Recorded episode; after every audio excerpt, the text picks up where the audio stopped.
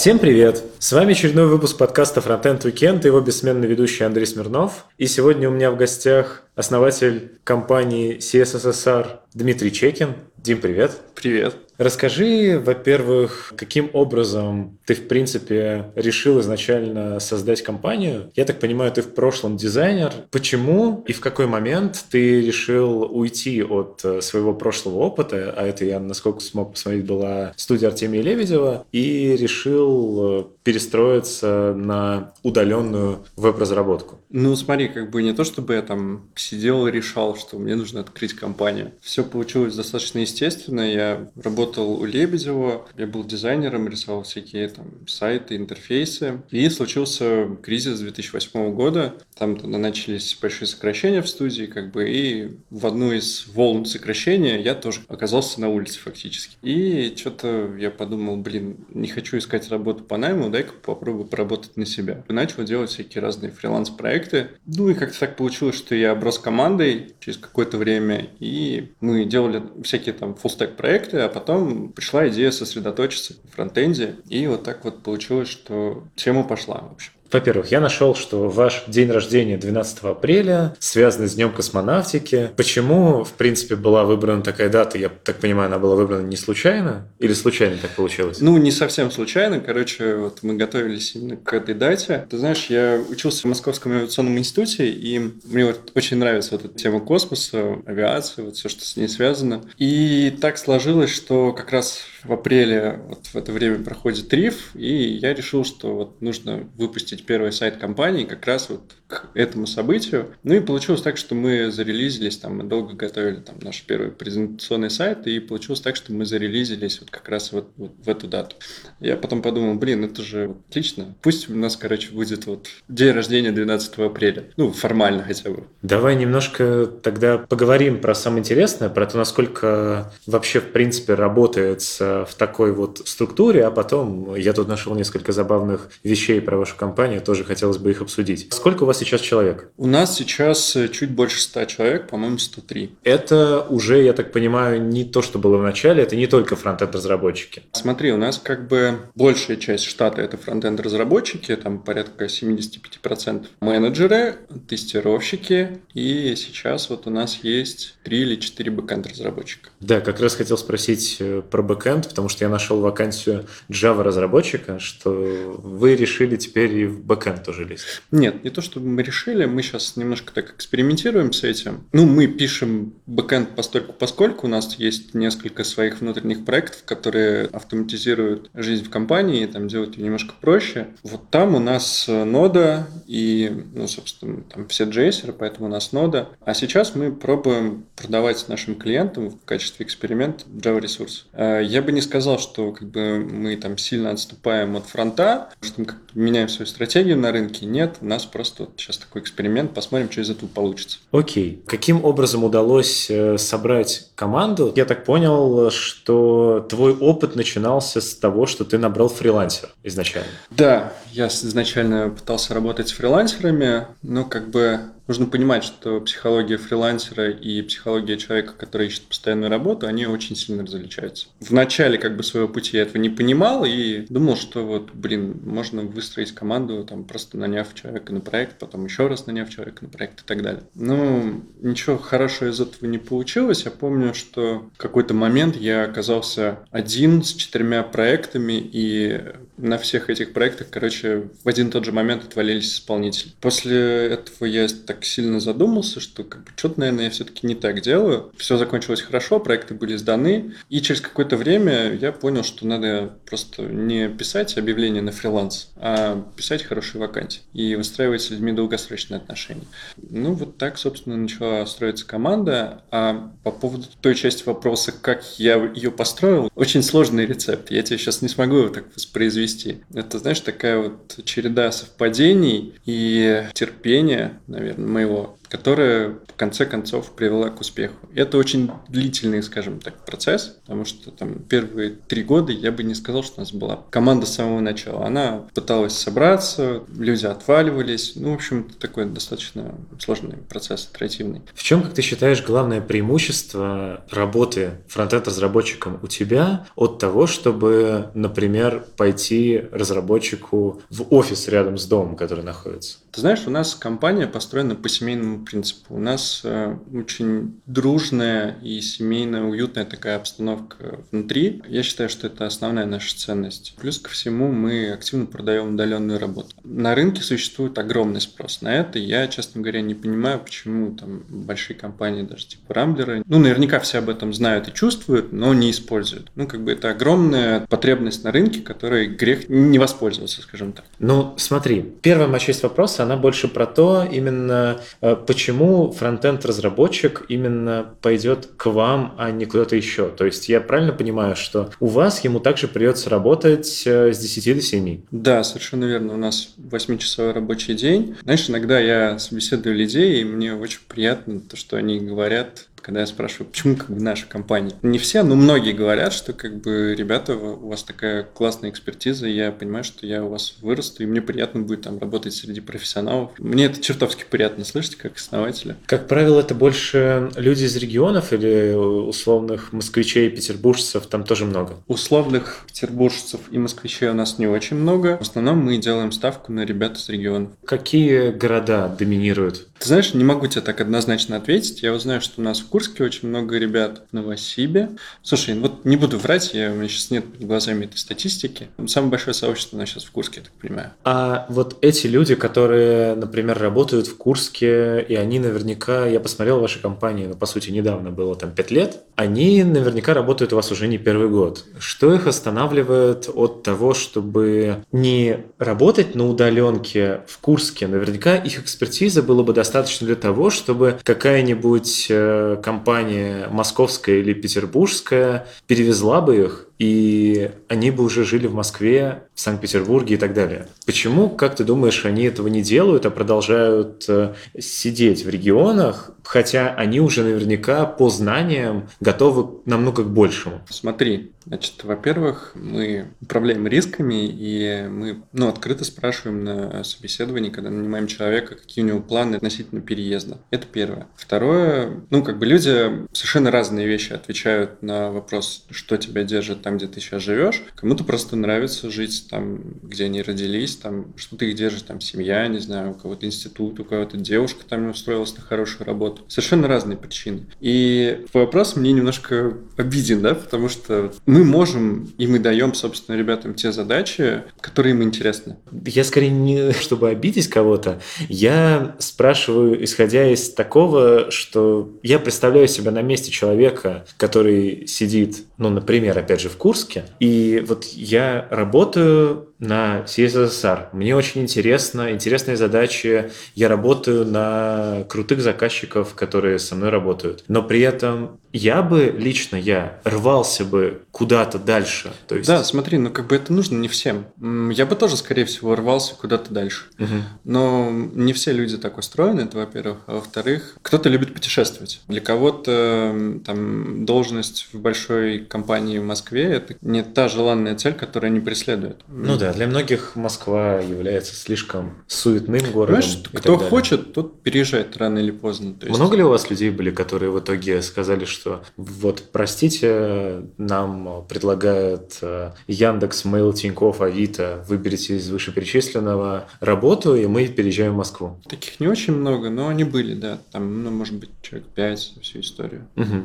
Хорошо. И, собственно, вторая часть вопроса, то, о чем ты уже начал говорить, как компании начали вас активно заказывать ваши услуги. Насколько я слышал и читал, вы в целом, если брать по рынку, то ваши услуги стоят выше среднего. И точно дороже, чем фрилансеры, точно дороже, чем некие там компании, которые занимаются аутстафом, хотя, насколько я помню, это сейчас э, в России запрещено. Смотри, я честно тебе скажу, что я не очень сильно интересуюсь рынком, на котором работаю. Честно, ну вот как-то так у меня получилось. Мне кажется, у нас где-то вот средний э, ценник по компаниям, которые делают примерно то же самое, что и мы. Но у нас как бы нет очень большой издержки, у нас нет офиса. Ты же понимаешь, да, что офис в Москве там на 100 человек – это ну, такая существенная сумма. Я, допустим, представляю какую-то компанию, и мне, например, было бы интересны ваши услуги. Я, насколько там увидел, я могу написать там запрос у вас на сайте, там угу. по почте его прислать. Какие услуги вы мне можете предложить? Вот я там, например, хочу сказать, мне нужен вот такой-то проект под ключ, Окей, верстка как проекта. Бы, смотри, под ключ, ну как бы это сразу не к нам, потому что мы продаем именно компетенцию фронта. Угу. Мы говорим, что мы в ней классные, и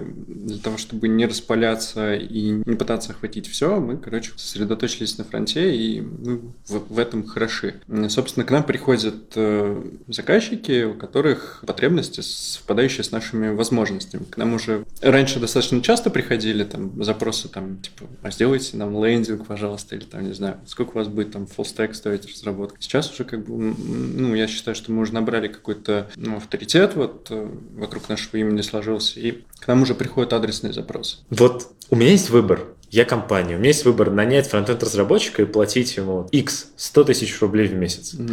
И у меня есть возможность пойти к вам. Какой у вас будет ценник? А, Средний. Смотри, как бы, ну, для больших компаний существуют там всякие разные ограничения. Как правило, а, большие компании планируют там свой финансовый год и в том числе планируют количество наймов, которые они себе могут позволить. Если у вас возникает какая-то там потребность реализовать быстро какой-то проект, и вы не можете себе позволить уже нанимать, то, скорее всего, вы придете к нам. Мы умеем быстро масштабироваться под задачу.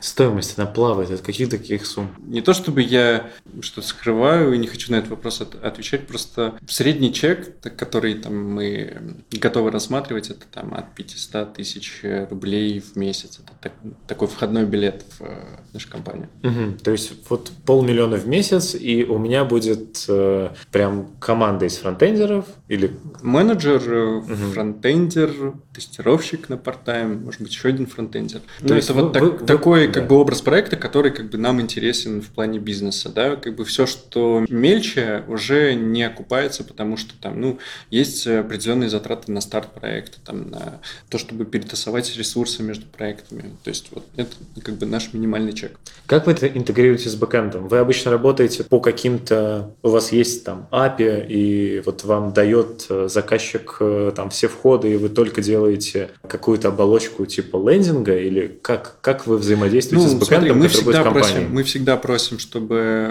было более-менее документированный API, некий базис, от которого мы отталкиваемся. Плюс ко всему, естественно, мы коммуницируем там и с э, бэкэндерами, если они на стороне заказчика, или там, не знаю, какой-то, если другой вендор есть у заказчика, который делает бэкэнд. Мы плотно общаемся всегда. Ваш самый старый из крупных клиентов это была Йота или Тиньков? Э, наверное, Йота.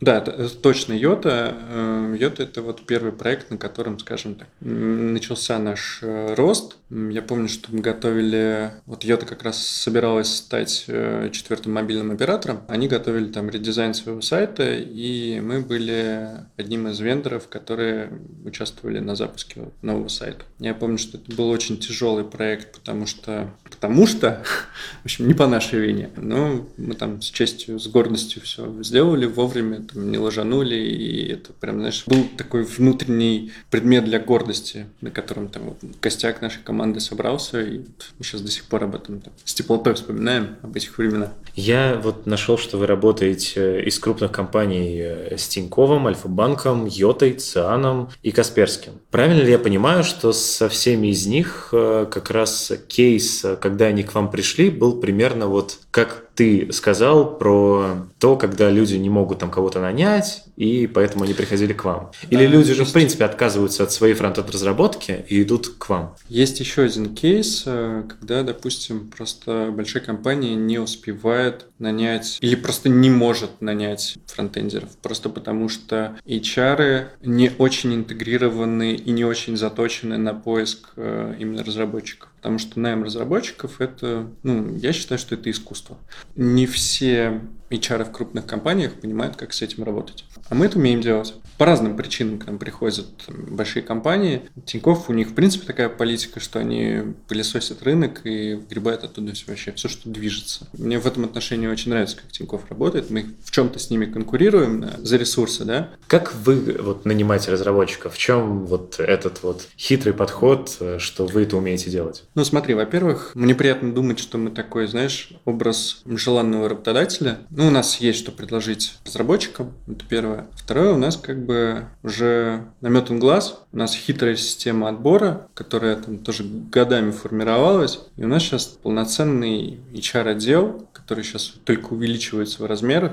Вот мы там всякие разные приемы пробуем, экспериментируем. Я как бы не хочу сейчас в эти подробности вдаваться, потому что немножко коммерческой тайности в этом есть. Но вы же это делаете все удаленно. Да, абсолютно. У вас э, через что проходит э, будущий сотрудник? Во-первых, я видел, у вас есть письмо вступительное, какое-то тестовое задание сразу на сайте. Что ждет э, соискателя, когда он сделает это тестовое задание? Сначала он будет общаться с каким-то вашим HR, с тобой, либо сразу с каким-то фронтендером, который будет проверять его технические навыки? Смотри, значит, э, в зависимости от вакансии у нас там разная стратегия. Ну, допустим, JS-разработчики, да, если мы говорим про медлов, то, как правило, мы накапливаем отклики на вакансии, рассылаем приглашение сделать тестовое задание. У нас очень простое, насколько я помню, тестовое задание по JS. Там кусок какого-то скрипта, который не работает, и нужно написать комментарий, почему. Там буквально делается за 5 минут. Вот по тому же, что человек пишет, там с 75% вероятностью можно сказать как бы да или нет. Вот те, кто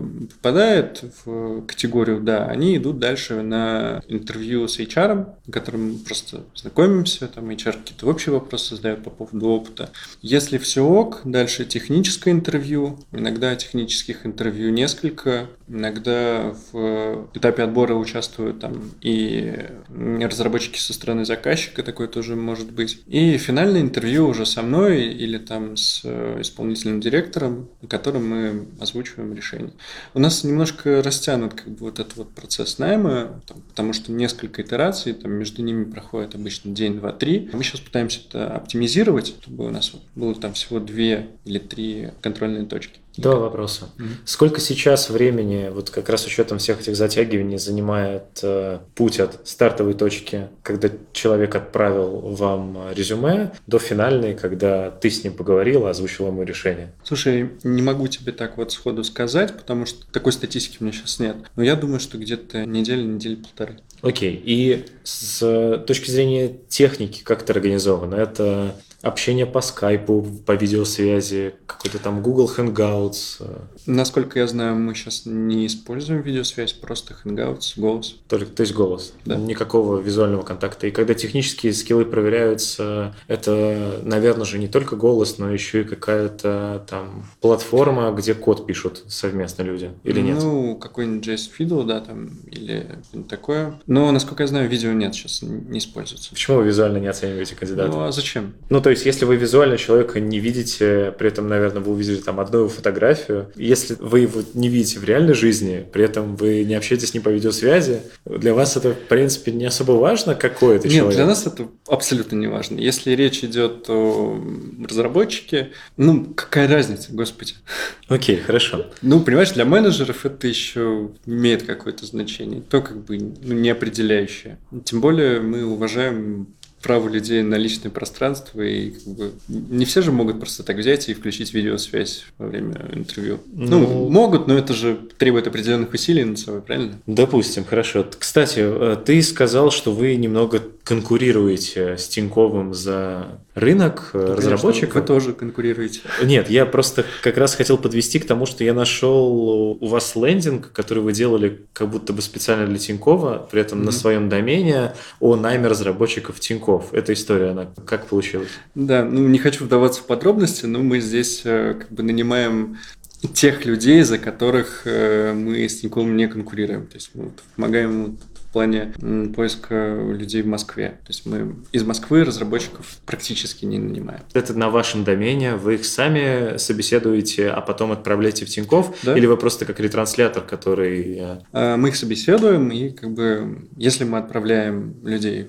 Тинькофф, то мы как бы готовы за них поручиться, что у них скиллы там на достаточном уровне. И ребята уже просто получают офер Тинькова и идут туда? Нет, они, естественно, не все так просто. Там uh-huh. тоже должно быть техническое интервью и, может быть, там еще интервью с менеджментом. А, ну, как бы не могу сказать, что это там уж такой частый кейс у нас, мы просто постольку, поскольку мы помогаем, потому что иногда к нам приходят ребята из Москвы, которые принципиально хотят чего-то такого. А вот э, вообще много людей прошло вот через такое? Ребята из Москвы много вообще на такое вот откликаются? Нет, это буквально там единичные случаи. Хорошо. Меня очень сильно интересует, э, ты изначально отказался от фрилансеров угу. и решил нанимать именно разработчиков с регионов, которые не хотят переезжать. Я так понимаю, это твоя целевая аудитория. И при этом они они, по сути, должны работать с 10 до 7, но при этом ты как бы лично, так как ты не в офисе, и ни один из твоих менеджеров, так как он тоже не находится в офисе, за ними следить не может, как они работают, что они делают.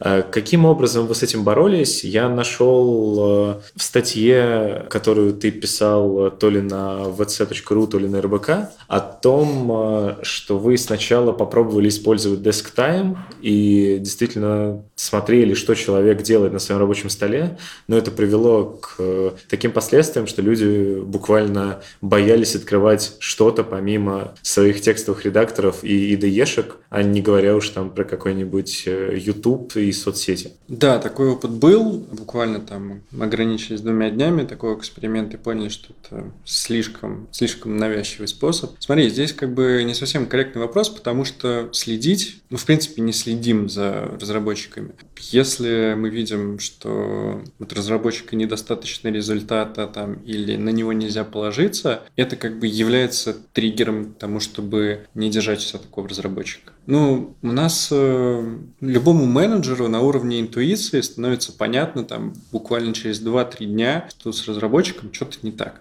Поэтому как бы следить потребности нет. То есть, если разработчик выполняет э, свою задачу... К нему никаких вопросов. То там неважно, он может э, с 10 до 7 формально работать, но на самом деле это не так будет. Ради бога. Хорошо. А вы оформляете сотрудников, э, ну, это как это называется, в белую или нет? Ну, конечно, в белую. То есть полностью у них есть трудовой договор, они его подписывают? Ну, у нас есть несколько форм контрактов, там зависит от ситуации. Э, да, это официальные договора. Угу. А каким образом они их подписывают? Они же... Мы просто высылаем их по почте, они их подписывают и отсылают обратно. А. Все очень просто. Мы сейчас хотим внедрить там электронно-цифровые подписи, там, через э, специального оператора это делать. Ну, это пока проект. Просто мы хотим с себя снять эту бумажную работу. И сейчас э, я опять же читал, что вы перешли к более такому лайтовому, чтобы хоть как-то трекать время для заказчика, вы использовали тогл, такую вещь, которая а, показывала... Мы его используем ага. активно, и как бы это важная часть процесса. Ну, у нас так построен бизнес, что мы отчитываемся перед заказчиками о затраченном времени. Вот, соответственно, мы просим всех э, разработчиков трекать задачи, и у нас э, на основе того, сколько затрекано времени у человека, формируется его денежное вознаграждение за, за проект. Угу. То есть, э, если человек сидит и смотрит YouTube, то у него меньше зарплаты. Да. Все очень просто. Ну, смотри, как бы у нас не бывает такого, что человек там сидит, смотрит YouTube, потому что, ну, не знаю, ну, мы как-то умеем нанимать людей, да, умеем а как... исключать такие вещи. А каким образом тогда формируется его договор, если вы заранее не знаете оклад человека в месяц? А, смотри, как бы все очень просто. Мы просто спрашиваем, какую сумму человек хочет зарабатывать в месяц, да, и берем, рассчитываем на основе этого часовую ставку. Вот, соответственно, если человек вырабатывает 8 часов в день, то он получает на выходе там, в конце э, ну, за месяц э, вот эту сумму. Просто тарификация труда по часовой ставке, это, ну, это описано в Трудовом кодексе. Так, ага. так можно. Ну, это, может быть, так со стороны выглядит немножко странно, но на самом деле нет. Достаточно распространенная в практике вещь на Западе. И у нас трекается все, что связано вообще с задачей. То есть не только написание кода, но там, обдумывание, там, код-ревью, там, обсуждение задач, уточнение требований. Все вообще, все, что связано с выполнением задачи, все трекается. В общем, аллергию ни у кого на это нет. Я на сайте нашел, что у вас три команды было. Я думаю, сейчас их уже больше. У Восток, нас Восход. Четыре команды, которые занимаются коммерческой разработкой, и одна команда, которая занимается внутренней разработкой. У них все еще имена э, Да, красивые. мы очень любим советские ракеты и все, что связано с советским космосом, поэтому у нас имена там Восток, Восход, Вега и еще какая-то, не помню сейчас уже. То есть их уже стало больше, чем можно запомнить э, крутых названий. Ну нет, их всего четыре, просто у меня очень хреновая память. Думал ли ты о том, что их когда-то станет настолько много, что красивые названия Закончится? закончатся? Нет, не думал, я просто всегда, когда падает какая-нибудь там ракета Протон, думаю, что лучше это имя не использовать там в названии команды. И каждая команда, она примерно одинаковая, то есть она по стандартным э, лекалам собрана. Это руководитель команды, это project менеджер и разработчики, тестировщики, да. А чем руководитель команды отличается от менеджера? А руководитель команды это такой чувак больше про бизнес, project менеджер это чувак больше про проекты и про процессы. Есть команды, которые всегда привязаны к какому-то одному вот крупному заказчику. То есть, например, вот условный там Восход теперь всегда работает э, с Касперским, потому что Касперский всегда имеет заказы, и им уже привычно работать с этими людьми. Так и есть. Правильно я понимаю тогда, что если у вас не так много команд, а их всего получается 4 плюс 1, при этом количество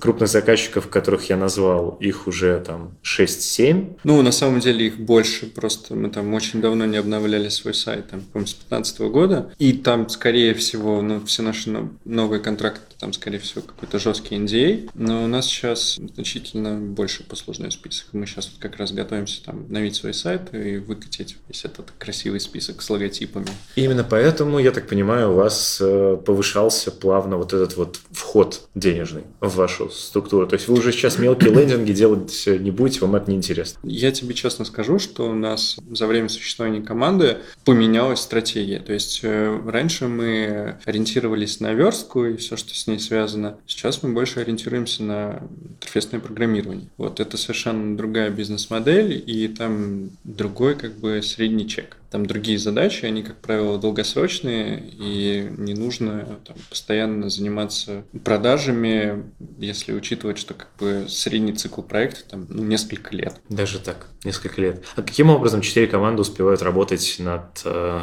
заказами от э, большего количества заказчиков, чем есть команд? Ну, смотри, у нас э, в среднем размер команды это 25 человек. У нас есть крупные, средние, мелкие проекты. То есть, как бы получается, что не все люди, которые вот в команде, они заняты только на одном проекте. То есть менеджер, он, э, по сути, может занимать команду и распределять ресурсы между несколькими заказчиками. Да, он может так делать, но мы сейчас уходим от практики, когда у нас там происходит частая ротация между проектами, мы понимаем, что это не очень комфортно для людей, которые работают на проекте. Поэтому мы стараемся делать так, чтобы у нас проекты были долгосрочные, чтобы задачи по ним не заканчивались, и чтобы эти задачи там, ну, были интересными для ребят. Мы очень заботимся как бы вот о том, чтобы у нас было интересно. Чисто чтобы вспомнить, я нашел, что когда-то давным-давно, в 2012 году, ты изначально, когда делал стартап вот CSS СССР, ты открыл офис. Да, было дело. И потом, э, спустя там 3-4 месяца его закрыл. Да, ну просто он оказался не нужен. Я очень хотел поехать на Бали как раз в то время, дауншифтить. И офис мне только мешал это делать. Но изначально, получается, план был э, на компанию немножко другой. Ну, как бы, ты знаешь, мое мировоззрение меняется, да, и в том числе мое понимание компании постоянно как бы изменяется. Раньше я думал, что построить компанию без офиса нельзя, да, ну, такой стереотип у меня был в голове. Сейчас я понимаю, что компанию без офиса, без офиса построить можно и даже нужно, потому что это очень приятно. Ну да, просто вот ты как раз упомянул о том, что вы перешли от э, упора на верстку, на упор именно на интерфейсное программирование, а вот до упора на верстку еще в те времена, когда ты открывал офис, э, на что ты хотел делать упоры, как ты вообще это все задумывал? Слушай, ну, мне хотелось сделать какие-то классные там проекты полного цикла, какие-то сайты, у меня там были мои дизайнерские амбиции. Потом я понял, что как бы, ну, если делать бизнес, да, если делать компанию, то должна быть некая ниша, потому что таких чуваков, как я, которые делают там сайты, пусть они даже безумно красивые, там, безумно удобные и не слишком слишком дорогие, их, ну, таких людей просто дохренище. Конкурировать со всеми ними, ну, очень сложно и очень трудозатратно. Гораздо проще найти там какой-то свой уголок, там, свою нишу и стать лучшим в ней. По-моему, достаточно разумная стратегия. Кого ты считаешь конкурентами в своей нише? Ты знаешь, вот за все время существования CSSR у нас не появилось ни одного конкурента, который бы также себя позиционировал как э, фронтенд команда. В основном это какие-то фолстек разработчики, которые, наверное, скорее занимаются аутстафом, чем аутсорсингом, потому что сейчас это очень модная тема. Хотя это слово нельзя говорить сейчас в России, но все равно как бы все это делают, и это очень модно. Это если говорить про конкуренцию за заказчиков. Если говорить про конкуренцию за разработчиков, то тут мы конкурируем абсолютно со всеми. Со всеми, кто делает фронтенд. Начиная там от маленьких студий, которые нанимают просто верстальщиков, которые умеют jQuery, заканчивая банком Тинькофф. Ну, естественно, как бы конкурировать сложнее всего сейчас с банками, потому что банки продают деньги, это как бы самый выгодный бизнес. Ну, правда, еще зависит от банка, конечно. Вот еще я нашел цитату, что изначально компания задумывалась как полностью автоматизированный сервис с минимальным участием человека. Если можно да, пару слов про это, что было вообще так, Была такая идея, когда мы там сделали вывеску, на которой написали CSSR, мы делаем верстку, сразу же там появились идеи, как это все дело там автоматизировать. Мы даже там чуть-чуть продвинулись в этом направлении, но слава богу, что мы не стали этим заниматься до конца, потому что это очень сложная задача. Я думаю, что она выполнимая, но она очень-очень сложная, трудоемкая, как бы компании, которые начинают там свой путь с нуля без инвестиций и там в количестве нескольких человек, ну это просто не под силу. Я думаю даже, что при нашем текущем размере компании это тоже как бы не подсильная задача. Как ты думаешь, почему до сих пор, вот пять лет уже прошло, до сих пор не сделали адекватный сервис, который мог бы делать верстку? Ну, потому что это сложная задача. Ну, при этом казалось бы со стороны, что она абсолютно несложная. Но вот нюансы... Мне, мне даже со стороны кажется, да, что она сложная. Я просто пытался ее, дойти к ее решению, там, и я себе представляю, насколько это все трудоемко. А, насколько я знаю, есть какие-то сервисы, которые там используют машинное обучение и что-то там могут сверстать. Но вот сообщения об этом появлялись, но судя по тому, что такой инструмент не попал к нам еще, и мы его не используем в работе, то есть, ну, он достаточно, наверное, сырой пока еще. Не знаю, насколько у уместно тебе задавать этот вопрос. Я тут нашел э, информацию, что вы сделали свой open source, mm-hmm. вот, который называется RISPA, насколько mm-hmm. я правильно могу прочитать. В какой момент э, вы начали делать э, упор не только на работу с заказчиками, а еще вот это вот, как я понял, внутренняя команда как раз вот чем-то подобным занимается? Ну, это не совсем делает внутренняя команда. Там у нас, в принципе, абсолютно любой человек может поучаствовать в разработке RISPы. Мы решили, потому что внутри команды возникло такое желание такая потребность, я подумал, господи, а почему бы и нет, давайте сделаем. Какие задачи она убыстряет а, ну, и насколько? Эта штука появилась как прикладная, то есть она используется на внутренних проектах компании. Ну, собственно, мы подумали, что почему бы просто не показать ее внешнему миру. Может быть, кто-то еще захочет попользоваться. И как успехи? Слушай, ну мы ее только запустили, еще рано говорить об успехе или неудаче. Сейчас экспериментируем, смотрим. Окей, немного забавной информации. Я нашел, что 24 сентября вы празднуете День Капса. Расскажи, почему так произошло, что случилось 24 сентября не знаю какого года, но думаю, что это уже несколько лет назад было. Наверное, это было в 2014 году, вот как раз, кстати, когда мы делали э, йоту. Ну, мы просто решили подурачиться. Почему бы и нет? То есть не было никакого случая, когда Нет, мы просто произошло. решили... По-моему, кто-то что-то случайно написал там во внутреннем чате капсом. Все это подхватили тоже, включили капс, и там началась такая... Чат пошел только в капсу. Потом мы подумали, что Почему бы нет? А давайте, короче, заставим наших заказчиков раз, разговаривать в чате капсом. Ну, ты знаешь, эта традиция у нас не прижилась, тебе честно скажу. Mm-hmm. Вот, а у нас был всего один день капса. Окей, okay. я уже хотел спрашивать, как вы празднуете этот день, но раз не прижилась, значит не прижилась. Зато я прочитал, что у вас э, был Опять же, я думаю, что это пару лет назад был первый корпоратив по скайпу. Да, мы рубились в контру, пили пиво, и что-то было, было очень громко в скайпе. Там была видеосвязь или нет? Не помню. Помню, что у нас э, одна девушка, которая никогда вообще не играла в контру, всех выносила с ножа. Как-то так получилось. Это был последний корпоратив или вы теперь Нет, у нас каждый э, год это У делаете? нас теперь есть традиция встречаться в оффлайне. Первый раз э, мы это сделали в прошлом году. Мы поехали в Звездный городок, туда вот, где центр подготовки космонавтов. У нас там была двухдневная экскурсия по этому делу. Потом мы сняли коттеджи на берегу озера, там рубились в пейнтбол, жарили шашлыки. Такая у нас была, короче, посиделка. А в этом году мы сделали летний лагерь для сотрудников. Мы на две недели ездили в Розу. Причем это был такой лагерь, совмещающий и работу, и отдых. У нас э, было там половина дней, это были всякие разные активности, там хайкинг, э, скалолазание, сплавы, покатушки на великах. А вторая половина мы снимали коворкинг и просто пытались вместе друг с другом работать, смотреть на, друг на друга каждый день. Это был такой необычный опыт. Не все с этим справились. Некоторые люди оставались там у себя в номерах, не ходили в коворкинг. И у всех случился переизбыток общения.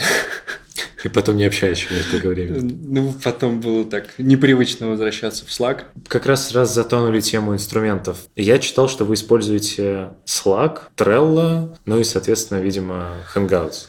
Trello мы использовали раньше, потому что как бы размер проектов позволял. Сейчас в основном Jira на всех проектах. Slack, да, как коммуникация внутри компании. Hangouts для созвонов. Skype стало просто невозможно пользоваться в последнее время. Вот до этого использовали Skype. А в Slack же, насколько я видел, по-моему, тоже есть э, функция созвонов. Да, ну там, по-моему, что-то не очень стабильно она работает. Я предпочитаю, там, если мне с кем-то одним нужно созвониться, я предпочитаю в Телеграме созваниваться. Либо так, если большая встреча, то Hangouts. Hangouts очень стабильно работает. Даже вот если где-нибудь с 3G, где-нибудь там в Азии, на Бали, все равно будет работать. Окей. В какой-то момент времени, я, насколько понял, ты активно писал вот эти вот как раз пресловутые статьи, Мгм. из которых я черпал информацию. Зачем ты это делал? Что это тебе дало? Мне казалось тогда, что у меня есть какой-то такой уникальный опыт, которым я хочу поделиться с внешним миром. Сейчас мне просто стало лень, честно говоря. Что дало? Ну вот смотри, ты смог подготовиться к интервью. Мне, мне очень приятно. Ты живешь в Берлине, насколько я смог найти. Нет, просто я как-то одно время тестил, как работает э, таргетинг в Фейсбуке, поставил себе Берлин как место жительства и забыл снять. И теперь это такая моя фишка. Меня все спрашивают, живешь ли ты в Берлине? Я говорю, нет. Отлично. А где ты живешь? Я живу много где. Я много путешествую сейчас в последнее время. Э, в этом году получилось, что много времени провел на Кавказе, вот там вот в Розахутор. Сейчас вот в Штаты ездил на пару месяцев. Сейчас собираюсь поехать зимовать на Бали. Всех, кто едет зимовать на Бали, я, так как это моя тоже мини-мечта когда-нибудь тоже смочь поехать зимовать на Бали, потому что я ненавижу вот, э, зимнюю погоду в России, в принципе. Насколько это рабочая схема? Вполне рабочая. Ну, смотри, как бы все зависит от того, насколько человек э, может себя организовать в плане своей работы. У меня это получается достаточно легко. Ну, как бы я знаю людей, которые не могут работать удаленно и в том числе не могут путешествовать во время этого. Окей, а вот на Бали я там слышал что вулкан, там что-то. Слушай, я тоже что-то краем уха слышал, когда вот я сейчас был в отпуске, вылез из тайги, смотрю там, короче, по Первому каналу такой заголовок «Шок и пепел на Бали». Я думаю, о, класс, надо ехать. Хорошо. Думал ли ты, кем бы ты стал, э, если бы ты, в принципе, не стал дизайнером в свое время, не выбрал вот этот путь создания э, компании такой? В какой э, другую стезю ты мог себя направить? Ты знаешь, честно говоря, я думаю, что у меня бы все сложилось так, как, как сложилось. У меня был выбор, вот когда я устраивался в студию Лебедева на работу, у меня был офер от большой, крупной страховой компании, ну, которой корпоративная культура, наверное, чуть по консервативнее, чем у Лебедева. Вот, я думал пойти на хорошую зарплату вот в эту компанию или пойти там за опытом и за знаниями к Лебедеву. Я не жалею, что я сделал этот выбор. Еще забыл спросить, э, вся ваша социальная сеть усеяна различными поздравлениями и какими-то тематическими лендингами внутри на домене CSS, Чьими силами это делается? И э, кто? Слушай, у нас э, очень давно появилась традиция поздравлять друг друга с днем рождения, там делать какие-то интерактивные открытки. Эта традиция долго жила, а потом мы взяли ее и автоматизировали. Сейчас у нас есть такой специальный инструмент, который связан со Slack. То есть любой, э, кого мы добавляем в Slack, может туда зайти и сделать открытку на день рождения коллеги. Это все так достаточно оперативно собирается. У нас есть один чувак, который любит записывать поздравления голосом, мы их э, приоттачиваем к этой открытке, получается очень ржачно обычно. Я видел, ты забрался на Эльбрус. Да, было дело. Забавно, что, собственно, вот я работаю в Rambus Digital Solutions, и мой начальник тоже забирался на Эльбрус и тоже mm-hmm. туда затаскивал флаг РДС. Mm-hmm. Вот, расскажи вообще, насколько крутой это опыт, и вот интересно, всем ли ты посоветуешь это сделать хоть раз в своей жизни? Слушай, ну, мне было интересно, смогу ли я или не смогу в первую очередь. Я полгода готовился, бегал, тренировался по-всякому. Ну и в результате получилось. Было достаточно тяжело, вот, но как-то мы когда уже напечатали этот флаг, когда этот флаг оказался у меня в руках, и я всем рассказал, что я иду с флагом на Эльбрус, мне уже как-то там обратной дороги не было вниз. Хотя очень-очень хотелось, было сложно, потому что, э, ну, по крайней мере, я очень сложно переношу высоту. А ты забирался с какой стороны? Там я слышал, можно забраться с, с двух сторон. Ну, по классическому маршруту, который вот считается первым и основным. Это который менее крутой такой? Ну, там есть пара крутичков, но он считается, да, самым простым простым. Я забрался, у меня был с собой сноуборд, я этот сноуборд одел и вниз поехал на сноуборде. Серьезно? Абсолютно, да. А вот это вот разница высот, то есть ты с 5000 метров на 4000 метров знаешь, на сноуборде. Знаешь, как сильно хочется вниз, когда у тебя там раскалывается голова, тебя постоянно тошнит, прям очень хочется вниз побыстрее. Ладно, у меня есть парочка стандартных вопросов, которые я так или иначе тебе задам, даже если ты на них не особо классно ответишь. Во-первых, ну, возможно, ты знаешь название фреймворка, возможно, нет, но mm. React, Angular, Vue или Ember? React и Angular. Окей. Какая справедливая зарплата для фронтенд-разработчика? Ну, смотря для какого. Ну, как раз можно по грейдам. То есть для младшего, для среднего, для старшего. Ну, смотри, Джун от 45, middle от 65, senior от 110. Понятное дело, что получается у вас вилки как раз ниже, чем по рынку в компании, просто потому что вы можете позволить не включать в зарплату сотрудника офисы и так далее. Смотри, я тоже так думал долгое время. Я, честно говоря, не знаю, как в других компаниях. Мы собираем статистику по HR-отделу вот уже, наверное, год, да, мы так ее серьезно собираем. Значит, всего 16% кандидатов на рынке хотят зарплату выше, чем наши вилки. То есть, ну, наверное, можно сказать, что у нас в среднем примерно то же самое, может быть, даже чуть выше среднего, чем... Окей, хорошо. У меня есть стандартная рубрика, называется, она абсолютно не техническая, называется «Готовим вместе с фронтенд-разработчиком». По сути, я своего гостя спрашиваю какой-либо э, рецепт, который он когда-то готовил, сложный, интересный, который ему интересно поделиться со слушателем. Ты вообще сам готовишь? Ты знаешь, да, иногда я готовлю. У меня есть э, такая печка, на которой стоит казан. Мне нравится готовить всякие восточные штуки. Ты его с собой возишь? Нет, он у меня стоит дома в деревне. Я раз в год к нему подхожу, и вот я к этому отношусь как к искусству. И что, что самое сложное, что ты делал вот в этом э, печке с казаном? Я не могу сказать, что я готовлю какие-то сложные штуки. Я вот приноровился готовить плов, например, узбекский. Этому предшествует там долгое нарезание всех ингредиентов, там морковки, мяса. В общем, мне очень нравится готовить плов. И сколько готовится вот такой вот истинно плов? Он там несколько а, часов вроде ну, делается. Ну, типа, да нет, его можно на самом деле достаточно быстро приготовить, там даже за час, в принципе. Вот, э, ну так у меня получается в среднем там полтора, два, два с половиной часа. А где эта деревня находится, если не секрет? Это Подмосковье, ну, в районе Бетонки. Ага, и то есть ты вот приготовил этот плов, и ты там, условно, всю деревню можешь им накормить? Нет, не всю деревню, всю семью и соседей. Хорошо. У нас очень дружные соседи, мы там делимся своими кулинарными достижениями.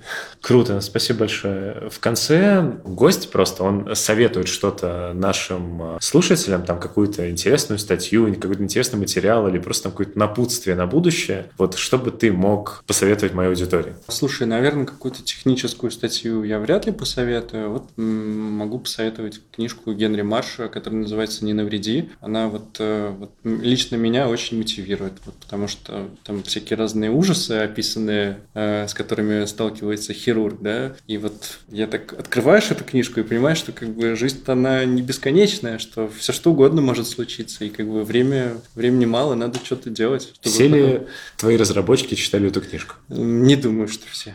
Ну, кто-то читал, ты кому советовал? Ну, ты знаешь, это скорее для, как бы, наверное, для бизнесменов, ну, для людей, у которых там какие-то прям амбиции, которые, которые понимают, что времени мало. В целом все. Спасибо тебе большое, Дим, что добрался до меня. Я, так понимаю, ты тут проездом ко мне за заехал. Да, спасибо тебе, что пригласил. Очень приятно, что ты подготовился. Прям я даже много чего вспомнил из нашей истории. Окей, от себя мне осталось добавить для вас, э, слушатели, чтобы вы обязательно подписались на данный подкаст в SoundCloud и в iTunes. Обязательно поставьте лайк и поделитесь этим подкастом э, со своими коллегами, друзьями и знакомыми. Также вступайте в наши паблики. Также, если у вас э, есть силы и средства, то можете немножко закинуть мне денег на новый микрофон и всякую аппаратуру на сайт, который будет в описании к этому выпуску. А так, всем спасибо. Мы пытаемся показать человеческое лицо фронтенда и не только. Услышимся на следующей неделе. Пока-пока. Пока.